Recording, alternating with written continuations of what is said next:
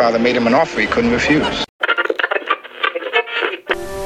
I doubt if there is any problem, social, political, or economic, that would not melt away before the fire of such a spiritual undertaking.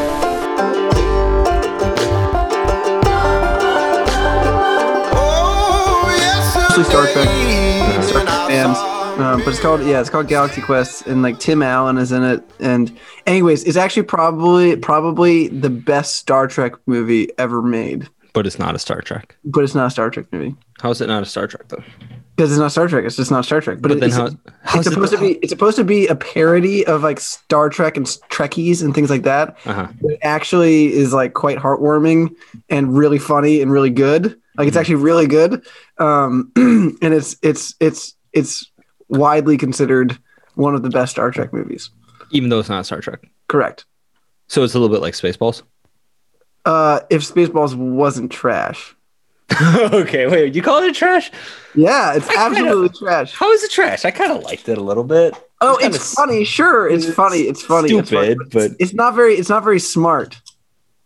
Yeah, you can have to te- tease this one out just a little bit more. Like, No, no, no. I'm saying like so like Galaxy Quest is really really smart insofar as the commentaries it makes about like Trekkies and the cult following and things like that, and then also spoofing the thing itself. You know, like the the, the, the like what it comes from.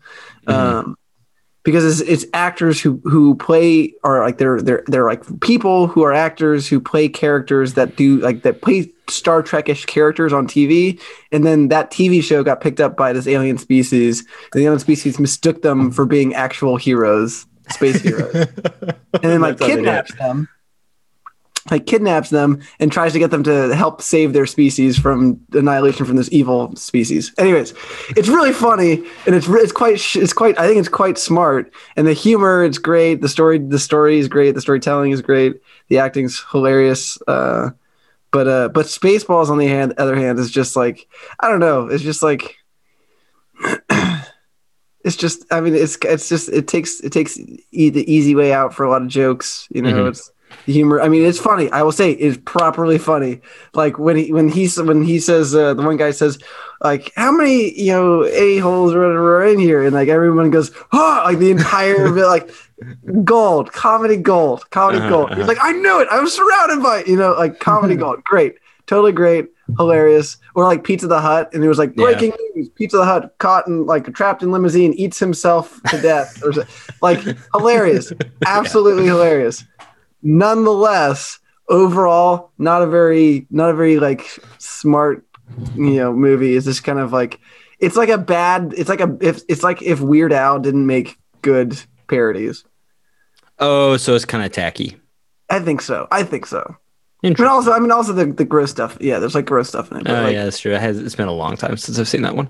yeah. Just remember like Oh, weird, oh my gosh, like, like- midget oh. Hitler.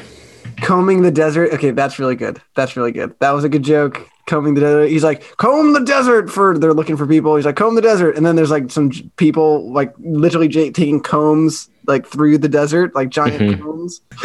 Uh, so it is a little bit like um it feels like it, it's a little bit like the humor in airplane where it's like one dad joke after another dad joke after another dad joke with like just the crushing weight of dad jokes just is like i think you're just right. it just it's like you're like you're like haha that's funny. And then by the end you're more laughing at the fact that they're still making the jokes and you're like Yeah, i, I can- I can't think believe they're still making dad jokes. They're just like well what should we do more? Just more dad jokes like more more dad jokes it's just like one after the other where it's like it's constantly taking everyone literally like every single time and you're like please just stop at the end of it um there's some cool interesting parts yeah, there is some one part that was really funny when he like steps through the mirror or something Mhm. when the pilot does.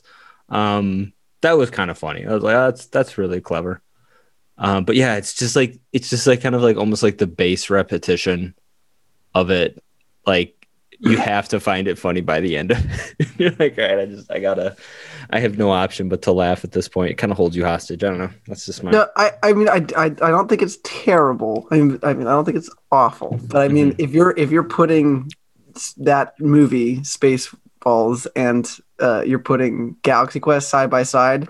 If you haven't seen Galaxy Quest, you should watch it. Like if if you're remotely nerd out in any kind of way, um, it just it's again I think it's I think it, it it makes a smart commentary and it's really fun and it's funny.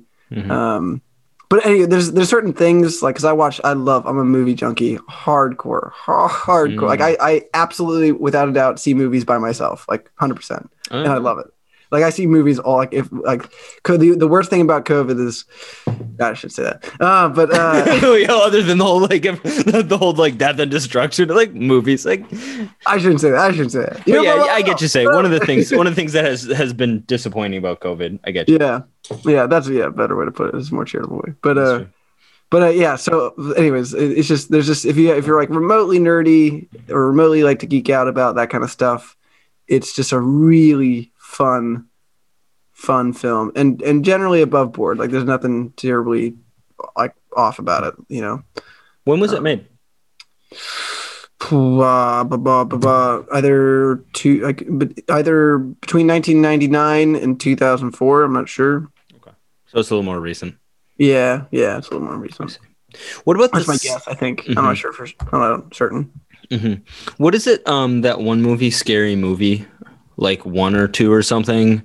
I forget the ones where it's like most of it's just like a spoof off of horror movies. Mm-hmm. Like I haven't watched any. I've just watched some clips of it. Like they I know they spoof like Eight Mile at one point. um, I know they spoof also like um Tom Cruise's really really weird interview he had. I think with Oprah Yeah, where he's like just bouncing around on the chair and you're just like calm down and then it gets a little more crazy but i don't know the art of parody i think is something that's i don't know there's like a delicateness to parody that i don't think like really good parody and like really good satire like it's not something that you can pull off just you know oh you know whatever oh just Yeah. yeah. i'll just oh, kind of do it like whatever it was i mean good parodies it's not easy a good parody is hard to find. Yeah exactly kind of like a good man Yeah, kind of like a, kind of like Peter because he's yeah. not, no. not here today. where is Peter? Oh my gosh, Peter! Where's Peter? Where's Peter? No, is- we kept on talking and he wasn't here. No, um, no, he's going off doing some doing some things. He's got other other things to worry about and work on. Yeah, it's good. And then uh, we'll get Father Richard in here at some point, um, fairly soon. Uh, probably sometime after Easter. We'll do that. But for now, it's just like it's me and you, Mike, chilling out here, having a beer, having a conversation, and with you, dear listener, if you're if you're listening. So- if you're listening. if you're listening, we haven't just dozed off by now. It's like, oh, it's those two schmucks. I don't listen to them. But yeah, I I mean, I, I totally agree. I mean, unless you're par- talking about parody, unless you're like super dry, like Airplane, those kinds of movies, Mm-hmm. you got to be a little clever, more clever about it. I think to make like a good, like unless you're unless you're going for like the like the the nihilist version and just Mhm. super dry humor and just like making like an absolute mockery of certain things, then like which in and of itself can be smart. If you go, you gotta go like the Galaxy Quest direction. Which, by the way, I just googled it while we were talking, and it's 1999. I Oh. rock. I was, I was so, I'm so good. But uh, yeah, yeah, yeah. It's 1999. But it's a good film. You should watch it. It's really cool, cool, cool. Yeah, But yeah. it? You find out there's things in like uh, there's I don't know. There's just things that you like growing up. You just kind of enters enters your lexicon. Hmm Um, and like there's these the characters at one point are like are like very grateful to the heroes and they like they like say like you have saved us like gasping for breath and so that that mannerism of talk i often slip in to like my general emotiveness so true. So, question: Are you a Trekkie or a Star Warsian or whatever Star Wars people call themselves? You mean a human um Human being who's been taken over by the cyborg Disney.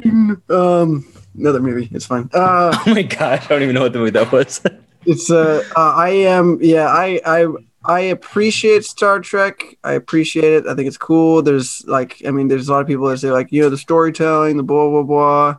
But like i'm an i'm an epic kind of guy. Like Mhm. like I, I love virgil you know i love you know homer i Ho- homer you know like i love ep- like the the epics the like the, the the the telling of an epic tale Mhm. is something that is like it's not it's not necessarily about a particular kind of nuance insofar as like character um but it is it is just it tells a greater nuance, um, like a, like a gra- like of a gravity, Mhm. um, and and there's so there's there's there's kind of like there's a novelistic kind of nature I think to to Star Trek that I I don't like as much as I do I see. like the great arming of the hero of like you know Luke Skywalker, you know, like you know training with Yoda. You know, it's just, just there's just something about it that that's Mhm. just that is it's it's it's more fantastical and Mhm. it's uh it's more inspiring. I think. yeah.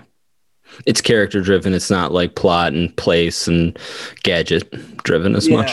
Yeah. Yeah, that's true.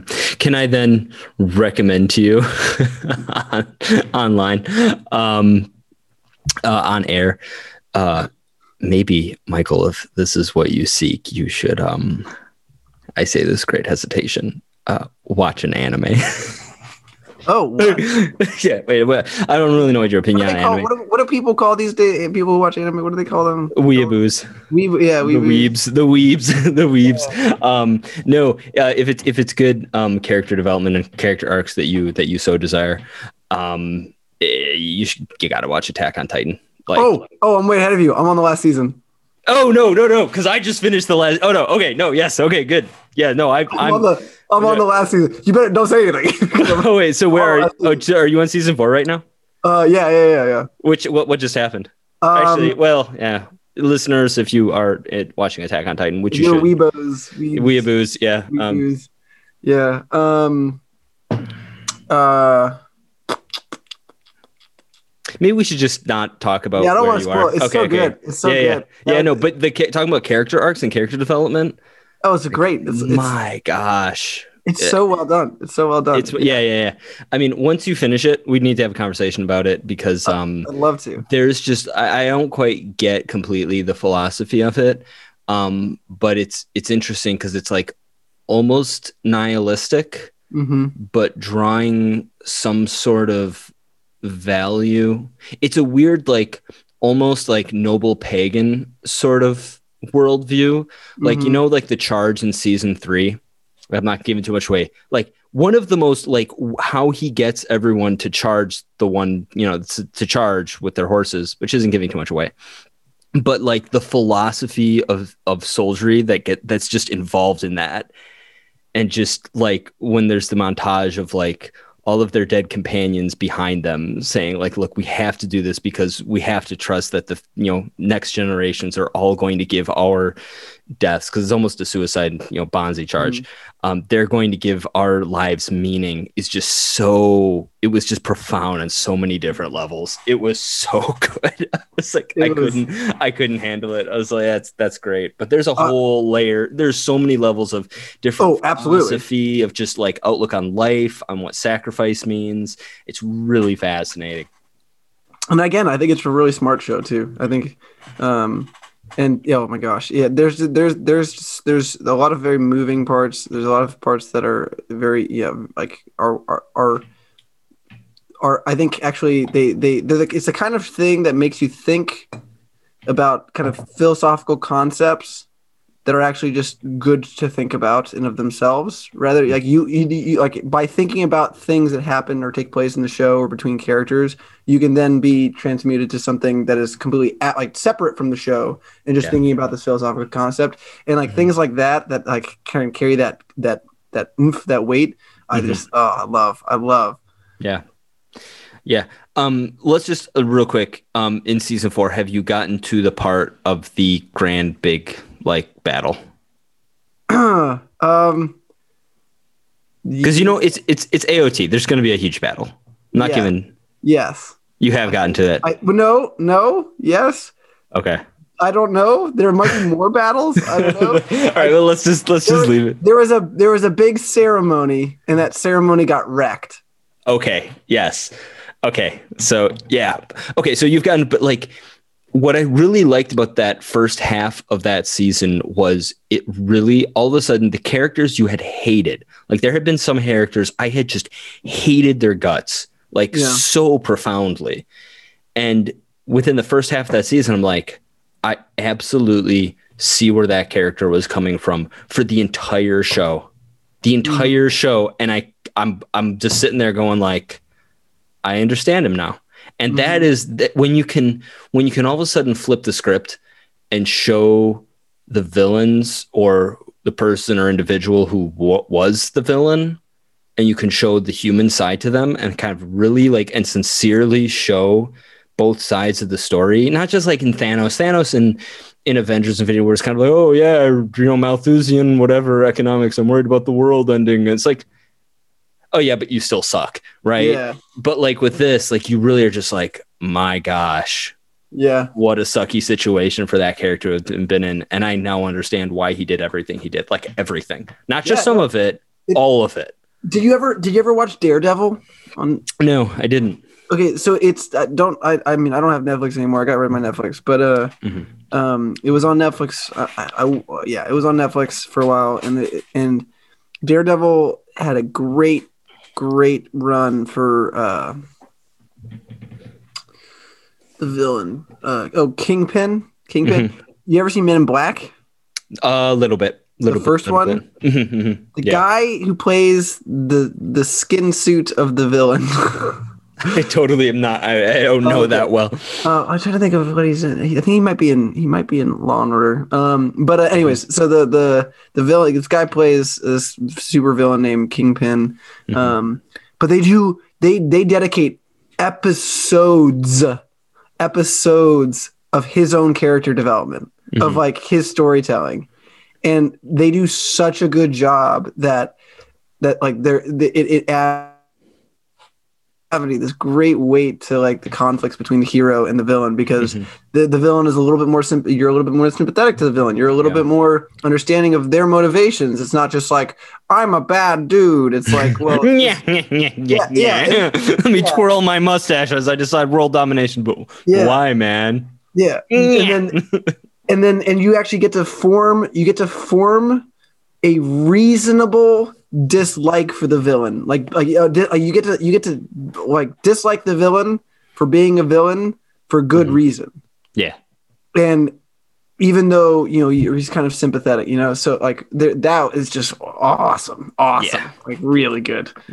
That is That's the that is the mark of very good storytelling. When you can look at the villain and maybe not even completely take their side, but have sympathy Mhm. for them and like really understand where they're coming from. That is the mark of really profoundly good, uh, well developed, nuanced storytelling. That it so many times it's just missing from so many different stories. They're just like, oh, the bad guy's bad because why? Because he's bad, right? yeah like that's I, you can kind of relate it to uh, dostoevsky in like crime and punishment or something like that yes, so Yep. like i mean like i remember i remember reading that in college and like i'm reading it and it get to the point where he's like hiding in a closet from the cops because he just did a thing with an axe. And in my like as i was reading it like i literally i was literally getting like anxious for him. I was like don't get caught don't get caught. And this mm. guy just murdered somebody like yeah, yeah. What's like- going on here? like it was just it was just really fascinating storytelling where I, I was, and I had I had to like catch myself being like whoa, no no no no no no bad guy. He's a bad he's bad. Not Yeah. good bad Yeah, yeah. it was like I was concerned for him, you know. And that, that Mhm. was that was like that's an impressive way to to tell a tale. It's true. Same thing with um, Narcos. It's an awful TV show. Don't watch that show. like Dr. Sanford, don't watch that show. Um, but it's about Pablo Escobar, and like Oh, there's yeah. so many times you just absolutely hate Pablo Escobar. You think he's just the most vile, evil, worthless pe- person on the face of the earth, Mhm. and then they show him in relationship with his family, and you're just like. Man, I kind of feel for this guy. In the back of your head, you're like, don't feel. You saw him murder how many fathers of how many families, and now he's worried about his own family's safety Mhm. and but you're there's that there's that tug because you see the two sides of the guy and you're just like i i still think he's an evil sob but Mhm. like i just it's just it's those are just when you see that you're just like this is good storytelling you know there may be other obviously other moral issues uh with different shows of that nature but um there's still like there's still something to being able to like really see the other side. And I think in many ways, like take it in a larger cultural way, like that's just seems like what's so lacking in our culture right now is just being able to see the other side and understand and maybe not agree with the other side. Like this is either in po- po- like political, social, cultural, but at least have, you know, basic human to human dialogue Mhm. not necessarily agreeing with everything on the other side, but you know, still having that respect as another fellow Yeah. human being. And I think a lot of that, I think we did an episode on that a while back. where We talked about, you know, uh, Manichaean literature strikes back. Um, but it was like, it's like, yeah, it's like when you have Manichaean literature, it's just like, where it's just, you know, very straightforward black and white. You Mhm. just are not, you just, it hurts your way of understanding and contextualizing the world around you. And it's it's i think it's just really important to get some of those things down right? That like yeah we see doesn't again doesn't mean you necessarily agree with the other side um or even come to like you know an agreement with them. Um but i still think it's just so important to be able to like enter into another person's mindset and mind frame without actually you know fully embracing their viewpoint to be able to enter in and to, to give it its fair shake to understand in a better and more profound way where it's coming from but that's just that's kind of my my my shtick right now Well, just like- there's my, my my old boss. His father was in politics for many years, Mhm. and uh, uh, and there's this great story that he like you know recounted to me once. Um, my boss, not not his father, but uh, it was basically there's one of his political adversaries was this um, very feministic uh, was this uh, lesbian woman. Mhm. Uh, um, and uh, and my my boss's father was m- very traditional, Mhm. very conservative. He's a, a uh, he's a convert to Protestantism from Judea- Judaism, and Oh, wow. uh, um, and uh, he was he was more of a I think I, I think if I remember correctly, he was more of a Mhm. cultural Jew, and then he converted to Protestantism and became just this really hardcore devout Christian. Um, but anyways, this this this woman, his like political adversary, like they Mhm. talk crap all the time, like like you, you're in the like all. The, she was once asked if you were, and this was just completely separate of them speaking, like nowhere near, not relevant whatsoever. She was asked by a reporter, "Hey, if you were on a desert island and you were stuck there with one other person, who would you want to be stuck there with?" Hmm. and she named my boss's my old my old boss's father and and the person was like what? Why would you why in the world what the heck is wrong? Why would you, you hate like why would you th- there's no- everything is ideologically yeah against each other. And you know what her response was? We'd have really good conversations. Yeah. That's the mark of a really intellectually honest person is when they're just willing to sit down and you know have a conversation with the other and that doesn't exist anymore. It's very it's very few and far between Oh, yeah. it's a lot Yeah, of I'm being hyperbolic i'm being hyperbolic yeah, yeah, no, I mean, yeah, no, but I mean, really. I mean, really, yeah, no, no, no. I mean, like, you think of like, um, uh, Alito, right, exist. and his friendship with Ruth Bader Ginsburg. Mhm. Um, I think they Scalia. both or Scalia, Scalia. Did I say Antonio? I don't. I, I was messing with it. Yeah, the Chief Justice that uh, Gorsuch replaced. Um, Yeah. I mean, like when they, I think they went out hunting together, or they did something. They did something where they chill out together, and they were good, really good friends, even though they're like complete ideological opponents. And I'm sure that like the times they voted together on a Supreme Court decision, like I could put tho- that number up on like one hand and then Yeah. have some fingers chopped off Yeah. right like I, I mean but like again it's like it wasn't necessarily so much that either one was going to bring the other one ab- about per se but Mhm. it was still having that respect and that understanding of the human dignity and the human worth of the other person that just sometimes feels so lacking just not just in um not just in like politics but just in like online discourse in general Mhm. right it's just so much name calling and just making fun like even um matt fradd i don't know if you saw this he had um no he came out with um uh, it was about the Cardi B performance of Megan Megan Thee Stallion Mhm. um at the at the Oscars now if it, or not Oscars uh, Grammys um so if it's like Dr. Sanford's like he jokingly says don't watch that movie be like no grabs you by the shirt like no absolutely don't watch that TV show for whatever like just don't and so um Matt Fradd had a really great take on it. He he wasn't mocking Cardi B. Uh, he wasn't um, denigrating her. He just he just said that he felt profoundly sad for for both of them. Just like their the disrespect they were showing to themselves, just and doing this kind of thing, right? Um, and he got he got a decent amount of flack for it, right? He even like prayed a decade of the rosary um, for them uh, online on live, and it was just it was it was cool, right? It was good. It was like man, Matt Fradd's a Matt Fradd's a mensch. Um, but then there's just some people saying like you should you know, stop calling yourselves pints with Aquinas because Aquinas would want them burnt at the stake or something like, oh, guys, come on, this doesn't. Oh, that's who he's getting flack from. Yeah, like from like the, from the right side, like the further Wow. off the right, and it's just like guys, like you realize like that's not helping our case. Period. Right. So Yeah, and that and, and that I think is a big deal because like something I always like to talk about. oh, Always like to talk about is like just depth. It's just have like like aim, just aim like it's.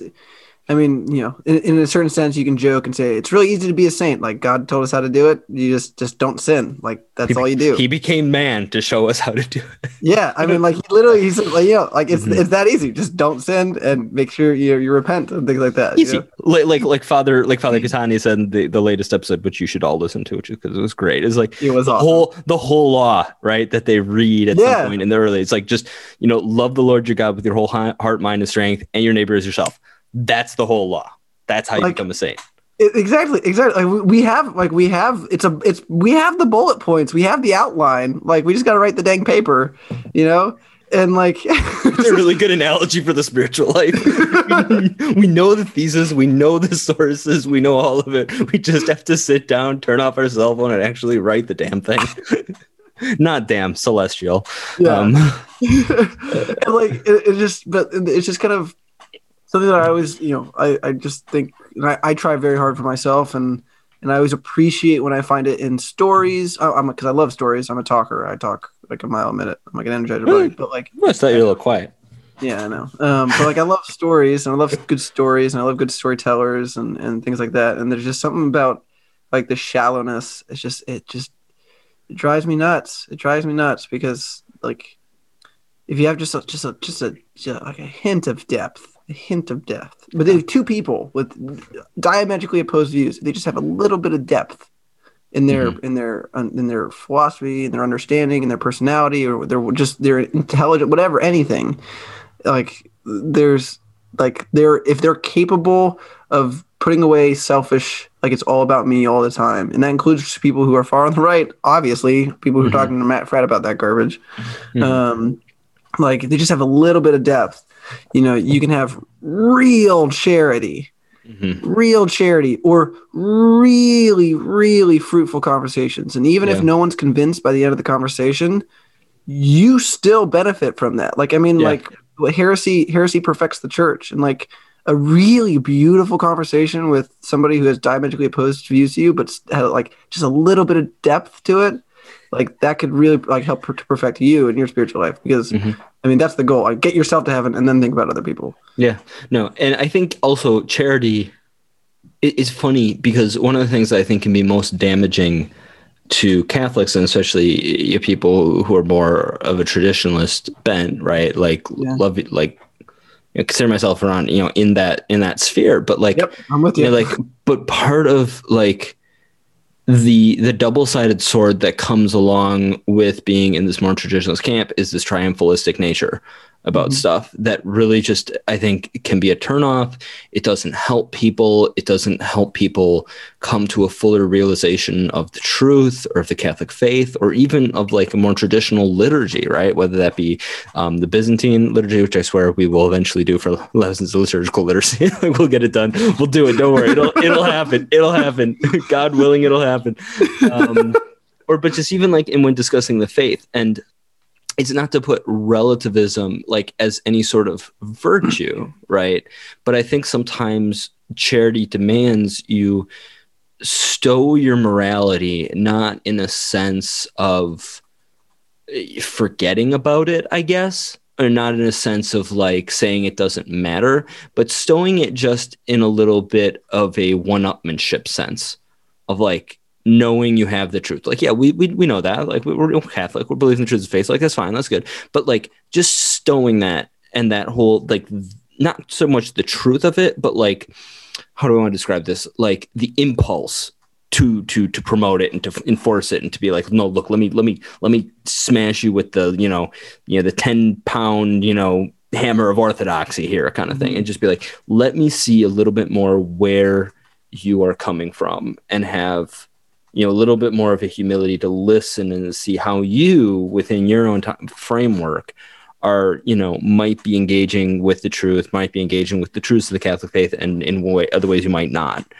Um, and i really think that's an important thing especially when you have to listen to people who you know there are so many steps removed from your position that like the first step that you kind of have to make the first step towards them um, and be open to allowing them to not like tell tell me your truth kind of thing but like in a, in a in a more like realistic way of like listen where where have they uh, like what has led them to come to the position um, that they're at now and like really hearing it out and not Yeah. coming in too quickly with well let me tell you how it really is buddy um, but just to really like engage with their intellect engage with their experiences engage with the identity that's formed throughout their life around these different truths that they hold um, or lack thereof and just really try to understand them as a person and them as an individual before you start moving in this other direction of of bringing them around. I th- really think that's such an important lesson that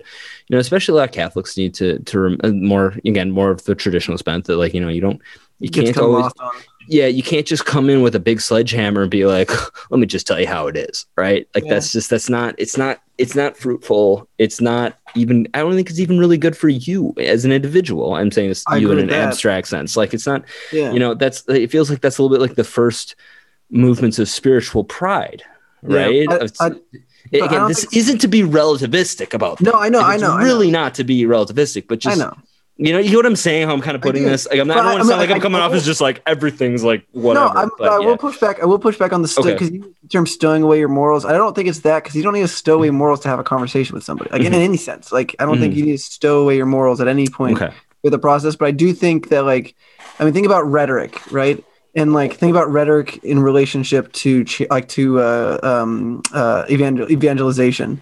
You know, like it, it's im- you want like you were saying like you gotta like like uh, yes tough love is still love but like there's a there's a there's a balance there's a balance. Like like friendship is based off of like reciprocal goodwill you know?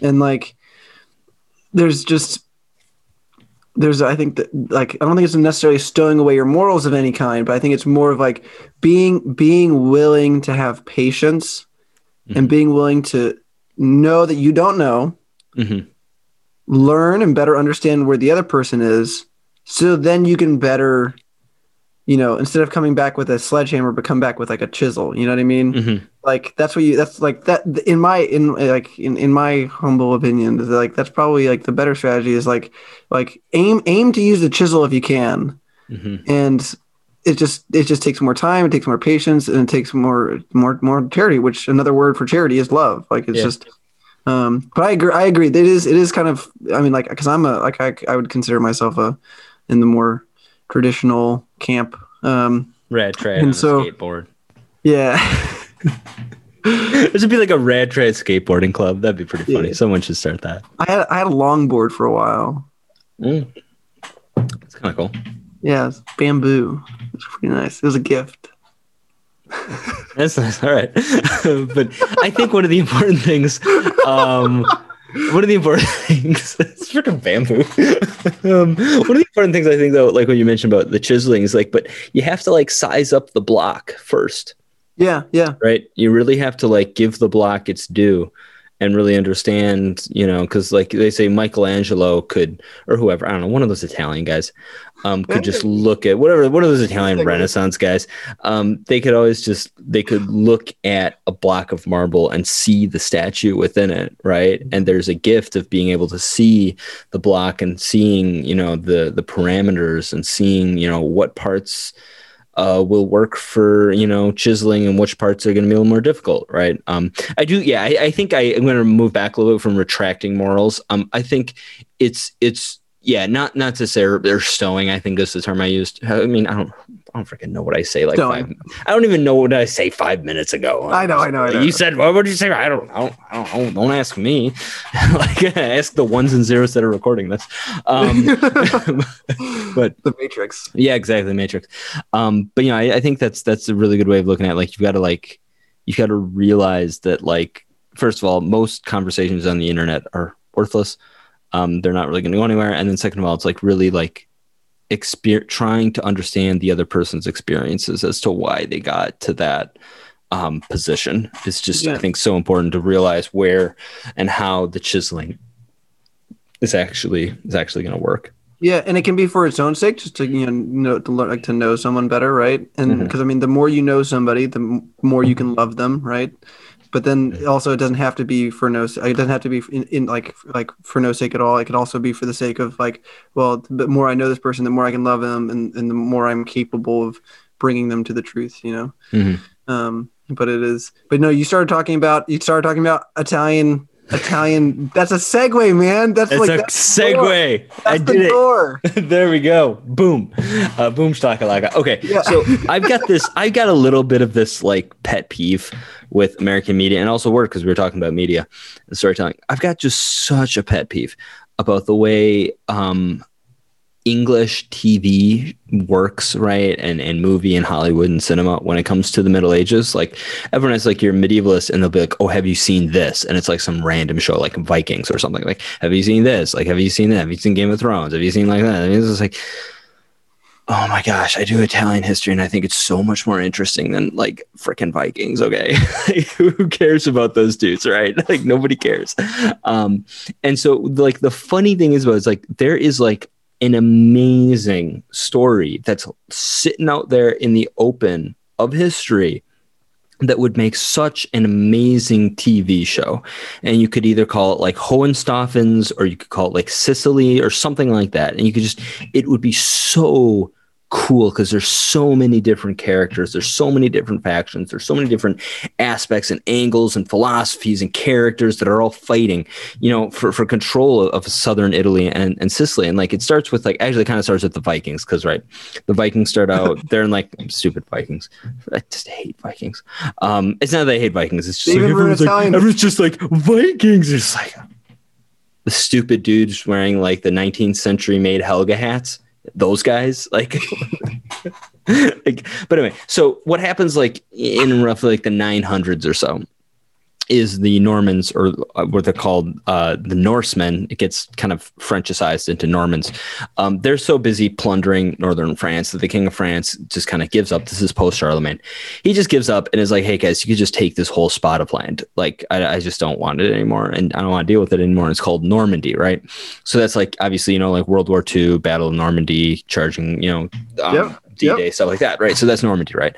And so, of course, the Normans are just these incredibly restless people, and they get, you know, they get excited and they want to go do something, right? Because they got to, you know, Norsemen's got to go pillage. And so, um, a group of them go sailing, and they make the right decision. They go sailing to the south into the Mediterranean, and they conquer. And they start up these little duchies in Calabria and like the toe of Italy. So they start up these little like duchies and, and dukedoms in, in southern Italy. And it's, it's good, right? It starts out and then they eventually end up conquering um, Sicily. This is around the 1100s. They conquer Sicily from uh, the Muslims because the Muslims control parts of, of Sicily and southern Italy at that time, right? Tom, Um, for for for just for your to, so you know, uh, I do have like my, my my story does include that that history. So Yeah, bring it in, bring it in. no, no, not right now, not right now. But I'm just Yeah, saying, yeah. that's the point. Sure, let's do it. But then what's funny also is that like these other Normans, they go and they conquer this other island that really nobody at the time cared about.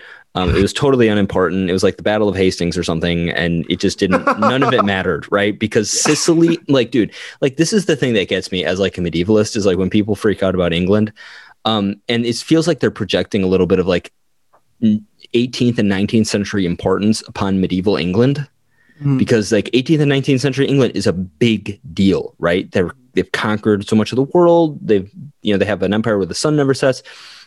Like, dude, England is a backwater in the Middle Ages. It is a complete backwater. Even the Norman kings want to spend more of their time in France than they do on the actual darn island.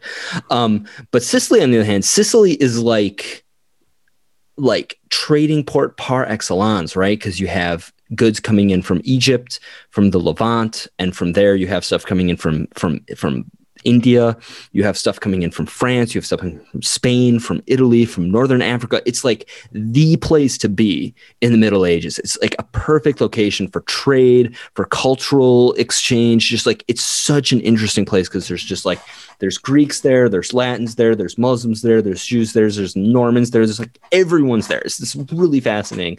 Like just everyone, like it's just this center of trade and of just so many different things are happening at Sicily, right? Because it's in the middle of the Mediterranean.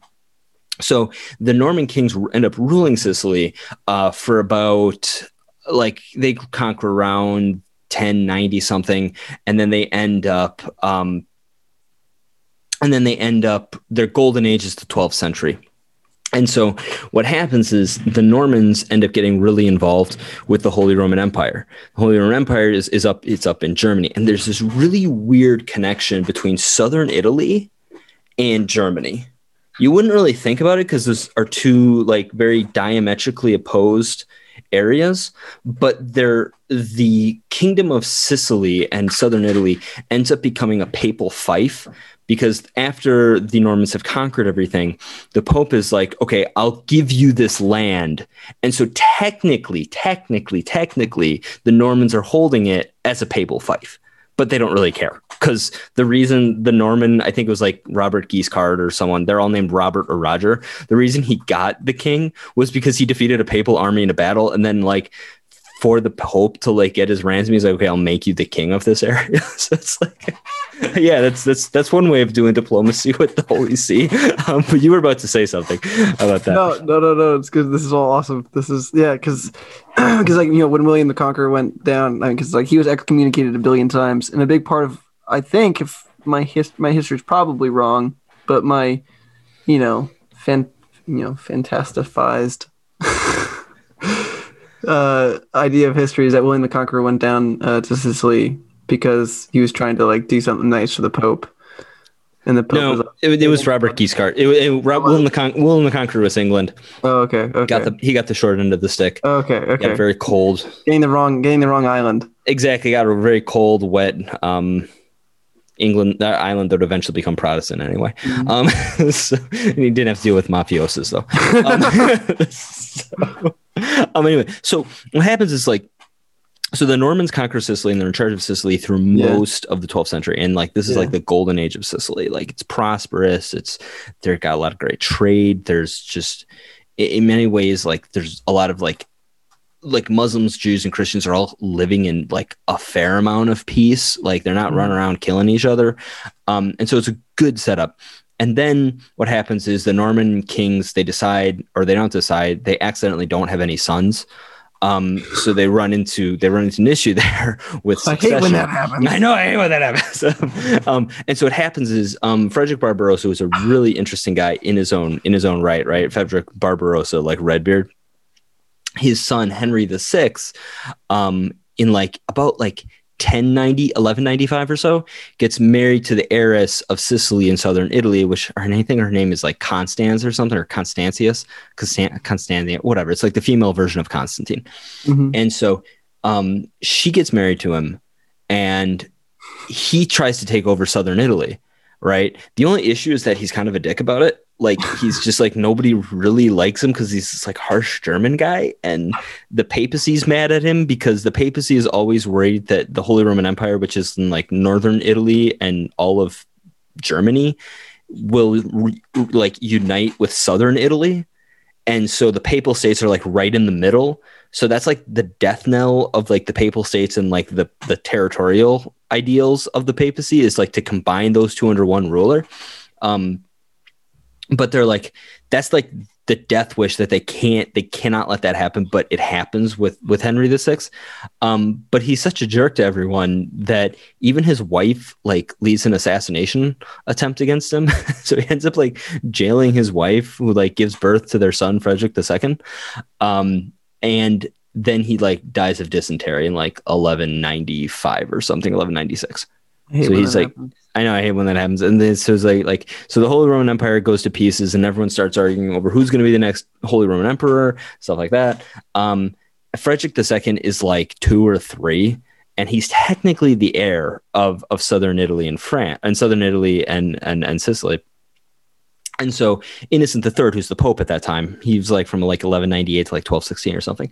Um, Innocent the second, is second, third is like, holy crap, this is a great opportunity. So he essentially gives protection to Frederick II and tries to essentially bring Frederick II more into the papal camp. Um, oddly, well, not oddly enough, but sad, tragically enough, then Frederick II's mom dies when he's like five. So he's like essentially an orphan. And so he's raised in Palermo. His uncle, like Philip of Swabia, is duking it out with like the papal contender for the Holy Roman Empire up in in the north. And so things are going like pretty poorly, right? There's a region in southern in Italy and southern in Sicily and stuff like that, but like everyone's running around killing each other in it in like Germany. Sicily's like hanging in there. And then finally Frederick II does what like everyone does and he grows up. And so that's when he tried he and eventually ends up taking over uh, Germany as the Holy Roman Emperor. He marches up there, he gets everyone to swear allegiance to him. Um, but he like really never gets along with the papacy for like a whole host of reasons to Hmm. the point where he goes on a crusade and he actually um he actually recaptures um Jerusalem only the second crusader to ever take Jerusalem um but he does it as he's excommunicated because he's taken too long to go on his crusade and so the papacy excommunicates him and so like as he's taking Jerusalem the papacy is attacking his Sicilian lands and so after he gets done like fight or not fighting, he makes a truce with the Muslims to get Jerusalem. He has to sail all the way back to Sicily and southern France and go fight papal armies, and then make his make make good with Gregory the Ninth. So he's always got this really bad relationship with um, with the papacy for a whole host of reasons. Um, he eventually ends up dying in 1250 after he's not able to subdue the northern Italian city states. Um, there's a lot of wars. Uh, he's it's kind of like whack a mole with northern Italian cities because they're always rebelling. They're all independent, and like once you think you've put one down, another one rebels against you. And so like the not crushing, but very bad defeat for him was Parma in like 1248 um, when he builds another city next to Parma called Victoria, and he's like, I am so sick of these guys. You know what I'm going to do to these these damn Lombards? I am going to burn the city. I'm going to destroy it. I'm going to sow salt in its in its streets, and I'm going to set up this new city, Victoria, and that's going to be it because I'm not dealing with this bull crap anymore. And then like one day he's off hunting because he really likes hawking, and the, all the people who are in Parma are like, "Holy crap, he's gone!" And they all rush out and they destroy the city this other city, Victoria, and they burn it to the ground. And I think there's an apocalyptic element to that, but whatever. Anyway, so he dies in 1250. And so the papacy's like, whoa, that was close. The only issue is that like Frederick II has left off like several legitimate heirs and like several illegitimate heirs. And so one of his heirs, Conrad IV, is supposed to take over southern Italy. This is like after 1250. He's supposed to take over southern Italy, and he does for a little bit um he rules it for about four years from like 12 or from like 1250 to 1254 and then he inconveniently dies um and just Inconveniently. inconveniently again he dies when he's like 27 or 28 or something Mhm. um and he's left an infant son conrad the fifth who's called conradin which is like the diminutive like little conrad Mhm. little conrad is hanging out in in, in like in bavaria yeah conradin conradin with his mom i forget what his name his mom was is hanging out in um is hanging out in bavaria Meanwhile, the papacy is like, oh, cool, let's take over southern Italy again. Except Frederick II has an illegitimate son named Manfred. Manfred is this really charming, gregarious dude. And Manfred takes over southern Italy and Sicily and says, yeah, I know technically my like, n- like step nephew Conradin is the legitimate heir of this area, but like he's like four, so nobody cares. And I'm taking over this right now. So he takes over southern Italy and Sicily takes over that kingdom. And he's kind of this lax, not lackadaisical, but this very like whimsical, like likes to hunt, likes to party, likes to fight kind of guy. And so he does really well for a while. He gets everyone in northern Italy to submit to him, and the papacy is just like absolutely losing their mind because now again they've got to deal with another like damn Hohenstaufen taking over like all of Italy.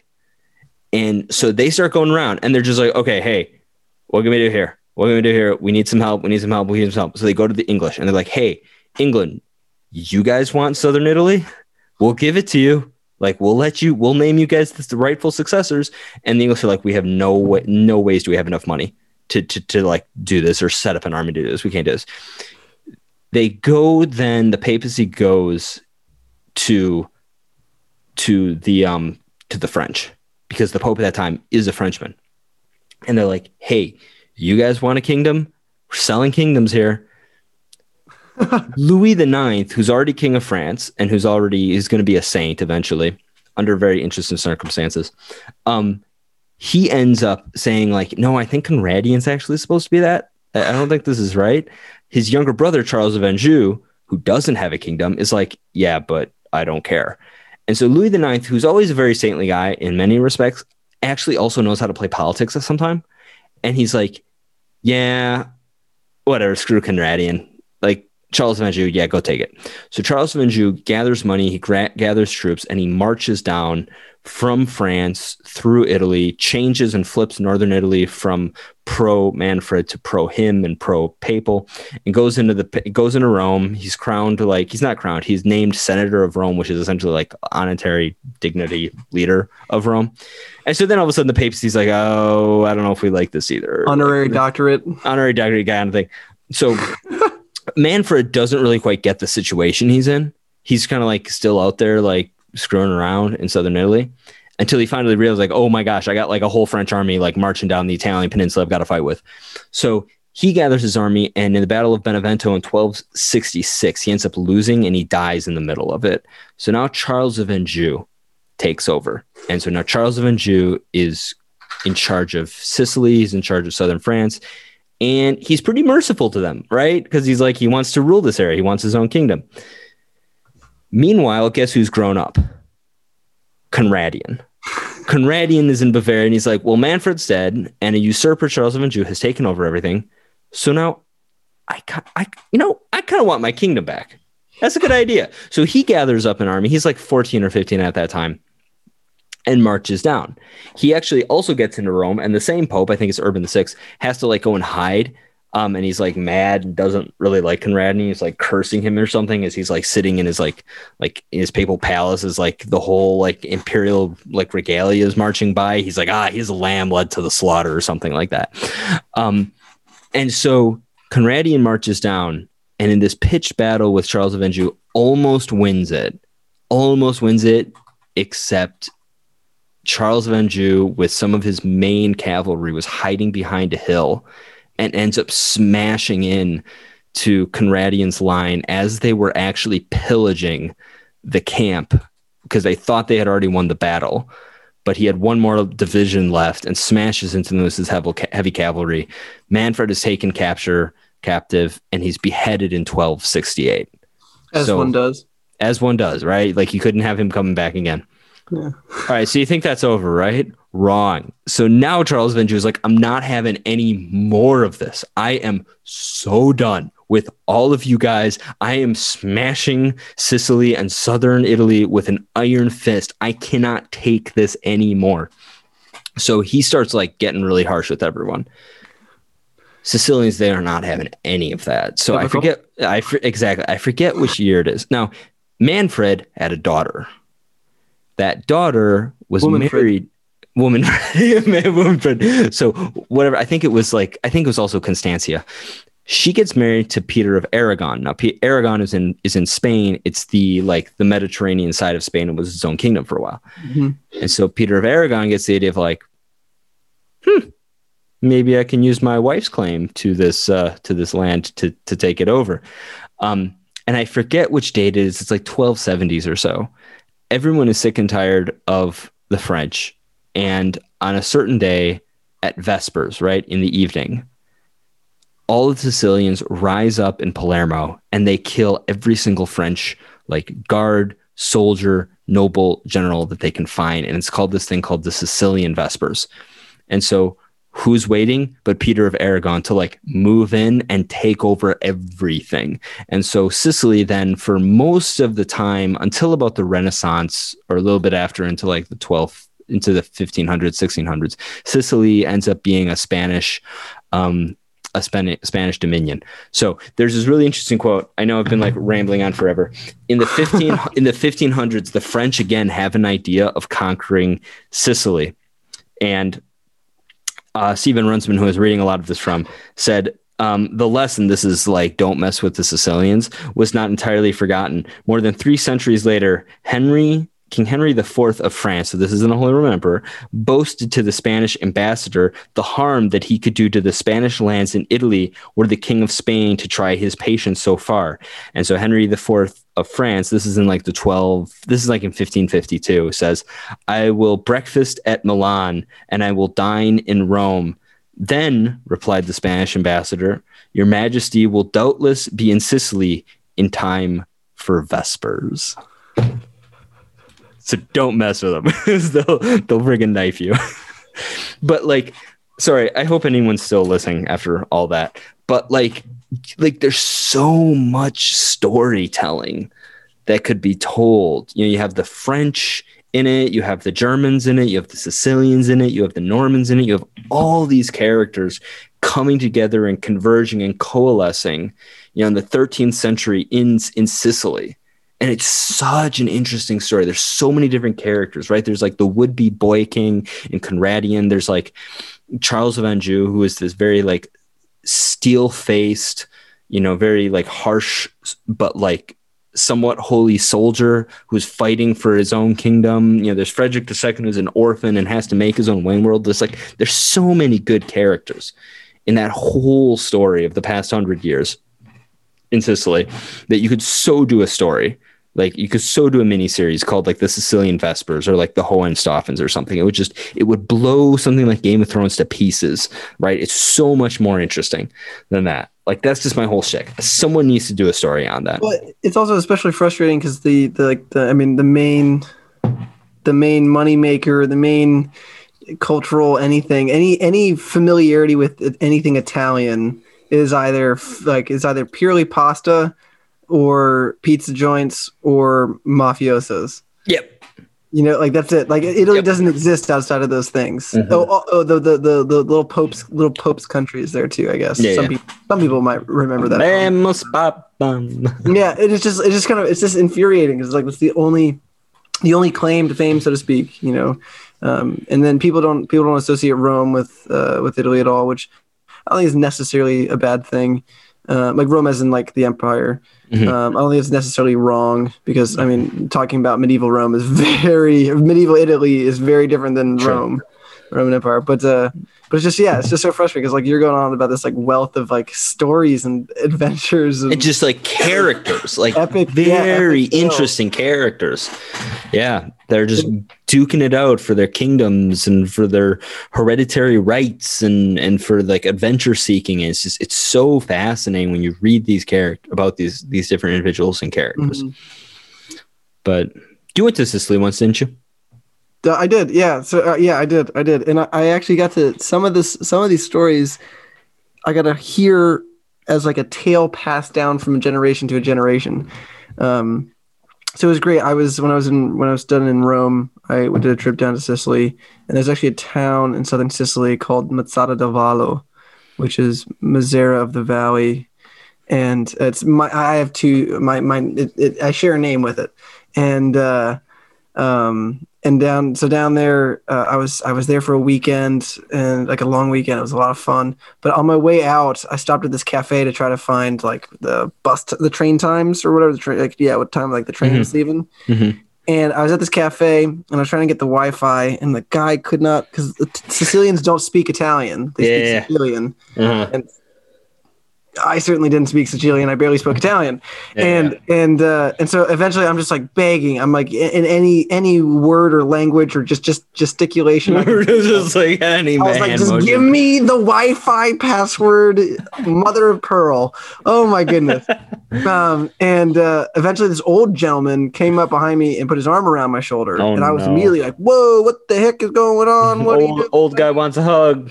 Better Yeah. I was like, "What the heck is happening?" And in in I mean, very thick accent, but in perfect English, he says he says to me, he says, uh, "What what do you need?" And I was like, "Oh, uh, I need the wi- Wi-Fi password. I'm trying to find the train times because I need to get a train back to back up to Palermo, uh, to fly out home to Rome." And he's like, "Oh, okay, okay, okay." Talks to the guy for a second, gets the Wi-Fi password, hands it to me. I sit down and I start like typing it in on my phone and things. Mhm. And then he comes over and he with a Coke and he puts a Coke down in front of me. And I look up to him. And also, just so anyone knows, if you're an American in Europe and someone hands you a Coke without you asking for one, they're being racist to you. Um, What? How? Yeah. I've never heard this one before. Yep, Coke. Coke is like the quintessential American thing. So, so basically, Oh most no. Europeans, most Europeans are like, oh yeah, Americans. They they they're either fat or Olympians, and they all drink Coke. Um, It's been like Diet Coke. Come on.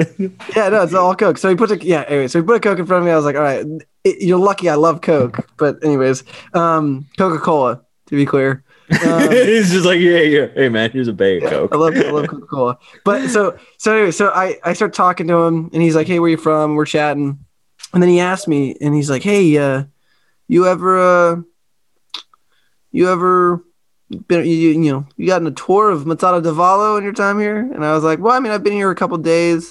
And he's like, "Well, have you had a tour from a local?"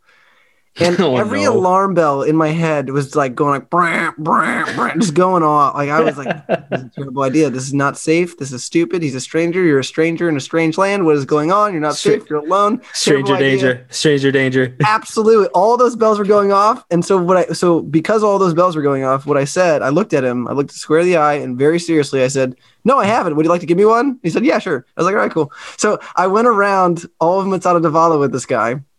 He's giving me all this World War II history.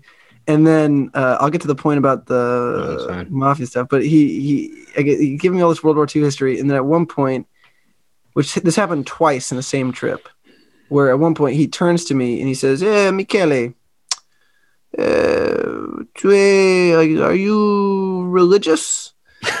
and and I looked at him and with a serious look, I reach into my pocket and I pull out my rosary and I said, "Absolutely." Oh, by the way, his name was Vito. Not a joke. I'm dead. You're just Vito. My name is Mc- my name's Michael. So that's flipping hilarious. And if you don't know why that's hilarious, you stink. Um, but uh, but anyway, so he so so I reach in my pocket and I pull out my rosary and he just like clasps his hands together and he's like, oh, you know, it's amazing, it's fantastic. So the tour went from being like World War II history to being Catholic history in Oh, cool. southern southwestern Sicily. And eventually, uh, we got to a point where he starts talking about the historical significance of Mazze- of the town Mazara del Vallo, because it's the most southwestern port town in all of Mhm. Sicily. Mhm. So, I mean, you can almost see Africa. I mean, Mhm. it's like it's close. Yeah. You know? So, Yeah. So he was basically talking about uh, the like the Muslims coming in, and then he was talking about the Moors coming in and kicking the Muslims out. And actually, Mazara del Vallo is quasi famous in Sicily for being known as the the town of a hundred churches. There's more than a hundred churches, all dedicated to different saints. Holy And this guy Vito, he described it beautifully. He was just like, he was like, yes, yes, yes. The saints, the saints. He says, Michele, we are the church militant. But when the Muslims come back and visit this place, they do not see us. They see the churches. They see the church triumphant. And I was like, oh my gosh, that rocks. Um, But at the very, very end, he said he's, we were parting ways, and he was like, "Hey, see you later." And he gave me directions how to get back. And then I started walking. And he shouted at me, like, "No, no, actually, don't go that direction. I gave you bad directions." And I was like, "Okay." And so I started walking his new directions that he gave me, and I was like, had this like really just incredulous look. I was like, "What the heck is going on?" And so I started walking this other way. And he's like, "Michele, Michele, let, let me explain." He's like.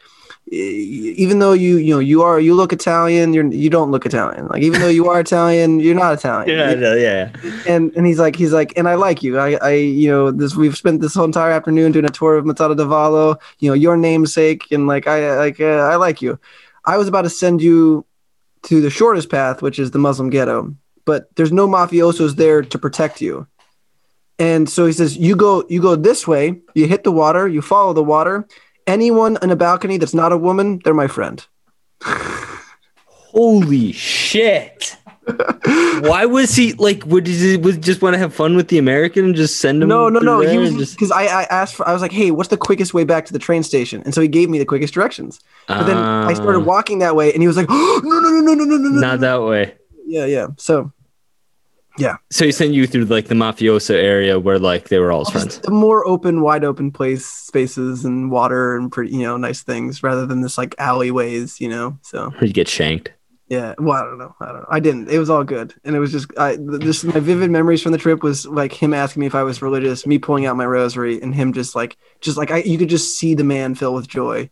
Um, and like I said, So that happened cool. twice on that trip. Earlier, I was getting pushed out of my hostel.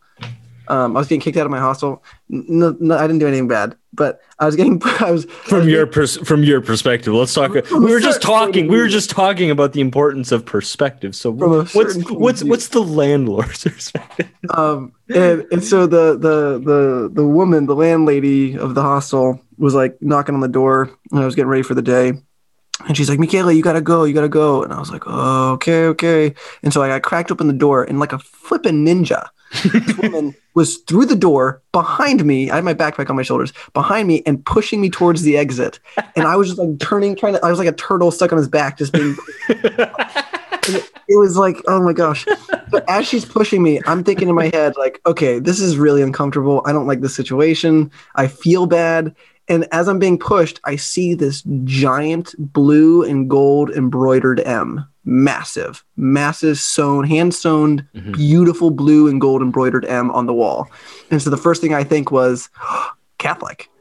And so yeah, so this was the first time on that trip I pulled my rosary. I pulled my rosary out and I said, "Scusa, you know, uh, you know, dove la fermata, uh, you know, proxima mesa, or like when's the next closest mass or whatever." Mhm. I don't know how to speak Italian. Um, and so I, I, just I don't either. I, just try to ask like, you know, when's the, when's the next, uh, like the closest next mass? Mhm. And she just like, oh, just lit up, and she was like, oh, Michele. She like grabbed my face. She was like, oh, Michele, oh, so, oh, so great. And then she gave me directions to mass, and it was great. My last day in Sicily, I got to go to, I got to, I got was kicked out of the hostel while simultaneously being given directions to mass, and I got to meet a mafioso. And uh, and was preserved from walking through a Muslim ghetto. It was great. It was great. and not getting shanked. That's cool. Yeah. Well, I mean, I guess that now that I know, that's like the thing I need to do. Like, always keep a rosary in my pocket. Like for obviously important spiritual reasons, Yes, right? Like yeah. praying the rosary. Like, but also just be like, no, no, guys. Like, I know I look like one of those a hole Germans, But I'm not. but I'm not. I'm Catholic. Come on, where's mass? Oh, that's awesome. I love Vespers. I love. I really. But like, what? Vespers are my favorite prayer. Vespers and knives.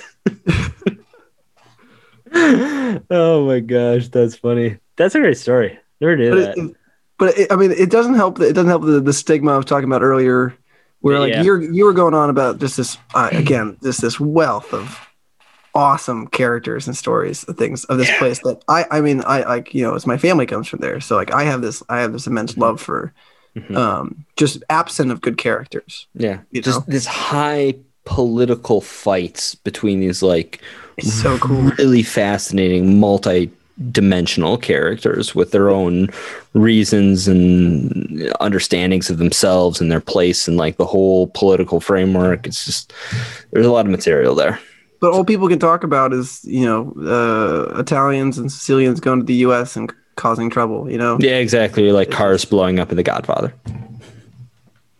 something like that Yeah, it does a disservice. we should just we should do the lamp and Yeah, liquor that- uh, I- film I, appreciate- studio I actually, Thomas. Yeah.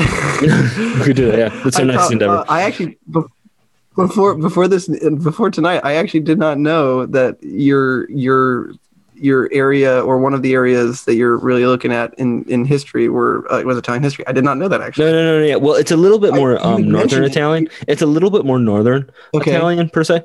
Um, but a you're a lot of this, a lot of this, a lot of here you go. A lot of the sources come from uh, southern Italy that I've been I've been looking at. Um, I remember we did an episode with um, Father Riccetta uh, Mhm. a couple of backs. Um, and he had, so he's from Piedmont, right? Uh, which is northern Italy. It's like on the border with France. Yep, And his yep. dad was like hardcore, like Piedmont is the way, right? I don't know if he told us in his episode, um, but it was very much that like northern bias against southern Italy. And his dad was like, he's like, son, Italy ends ends at Florence. and his Father this is when he was like a kid. Father Ricketta asked him, he's like, well, yeah, but what about what about Rome? And his dad was like, the Pope can have Rome. And then he's like, but Dad, what about Naples? And his dad was like, anyone can have Naples. yeah, that's pretty unanimous. Everyone kind of thinks that. I, I don't, I don't disagree. Well, that's actually a funny thing. Is like most people, like even myself, like I like, but a lot of mm-hmm. people don't even consider Sicilians Italians. They like yeah. Like like true. Sicilians don't consider themselves Italians, and because like with the whole unification of Italy and things like that, like Sicilians th- throughout the entire thing were like, "Hey, we hate all of you, go away." just leave Um, us on our island. yeah, and like I mean, so but it's, it's just kind of funny. Like yeah, you have like the Northerners, uh, you know, like that are very very kind of nose in the air. Mhm. Um, you know, they're like in, if there was an analogy, it'd be like the TAC grads to like the Christendom grads. that are, Um, yeah, yeah, you had to go there. I'm sorry, that I'm sorry, that I'm arrogant sorry, college. sorry, I no, no, I, can't- agree with you. I agree with you. Love, all love. You're my friends. I love you. You're a great place, great school, great people. It's all good. Um, but yeah, so the, you have like the Northerners, they're kind of like nose in the air, and then and then like the Southerners that are, um, I don't know, they're just they they care they care little for. They, they care they care in comparison little for like this like the the, the, the commercial like aim for wealth they Hmm. care more for like just to be they just want to be Yeah. you know they just want to they just want to is this Dasein, like Heidegger, Dasein being there, sort of thing. They're very Daseinish. Um, yeah. Yeah. no, I could see that. I could see that. It's like where we should probably start the next Catholic commune, Some, somewhere in Cala- somewhere in Calabria, Puglia, It's middle of beautiful nowhere. there. Yeah, exactly. Yeah, yeah. Well, let's hope. Um, let's hope COVID lets up because I, I really need to. This is going to sound very grad schoolish, but like, man, I really need to get back to back back over there. Really yeah i'd love around. to oh. Well, yeah, if I'm over there, you should come for a visit. We should do an episode from from Italy. That'd be fun. Peter. so fun Get Peter to come over, and we're all like doing an episode in Italy. That'd be so much fun. it, it'd be so it'd be so funny because like fun. the it would just be in a certain sense it would just be another episode but then in another sense like it wouldn't be so like for like our our experience of doing the podcast In would be Italy. radically different than the viewer or the listener's experience yeah, exactly. But we'd have a lot more stories to tell because it would That's all true. be that's true you know fresh and exciting and stuff like Yeah. that. So anyway, well, I mean, we've been doing the Lord's work for some time now. Um, but um, yeah, think of happier days when there aren't restrictions on travel. stuff like that. wait did, did we did we intro this No, we didn't. We just did a rolling start. This is the whole episode right here. We did a rolling do start. you want do you want to intro now Greetings, welcome to the Lamp of Liquors uh, podcast, where society's second that know nothing's right about us, and Sicily is an amazing place. Have a good brother have a good Holy Week, everyone. cheers Cheers.